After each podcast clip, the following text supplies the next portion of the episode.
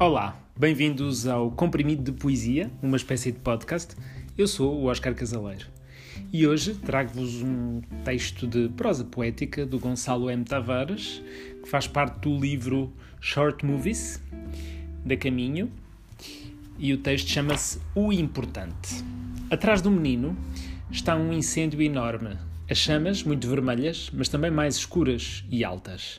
Mesmo com a perspectiva, as chamas estão ali, ao fundo, bem mais altas do que o rapaz, que deve ter uns 15 anos e já é alto. E o rapaz faz isto.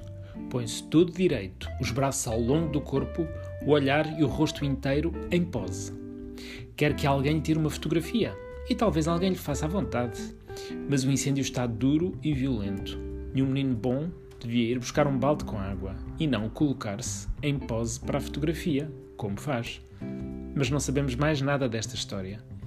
E o rapaz tem uma camisola azul, sem botões, e vê-se que é uma camisola nova, e isso é mesmo importante.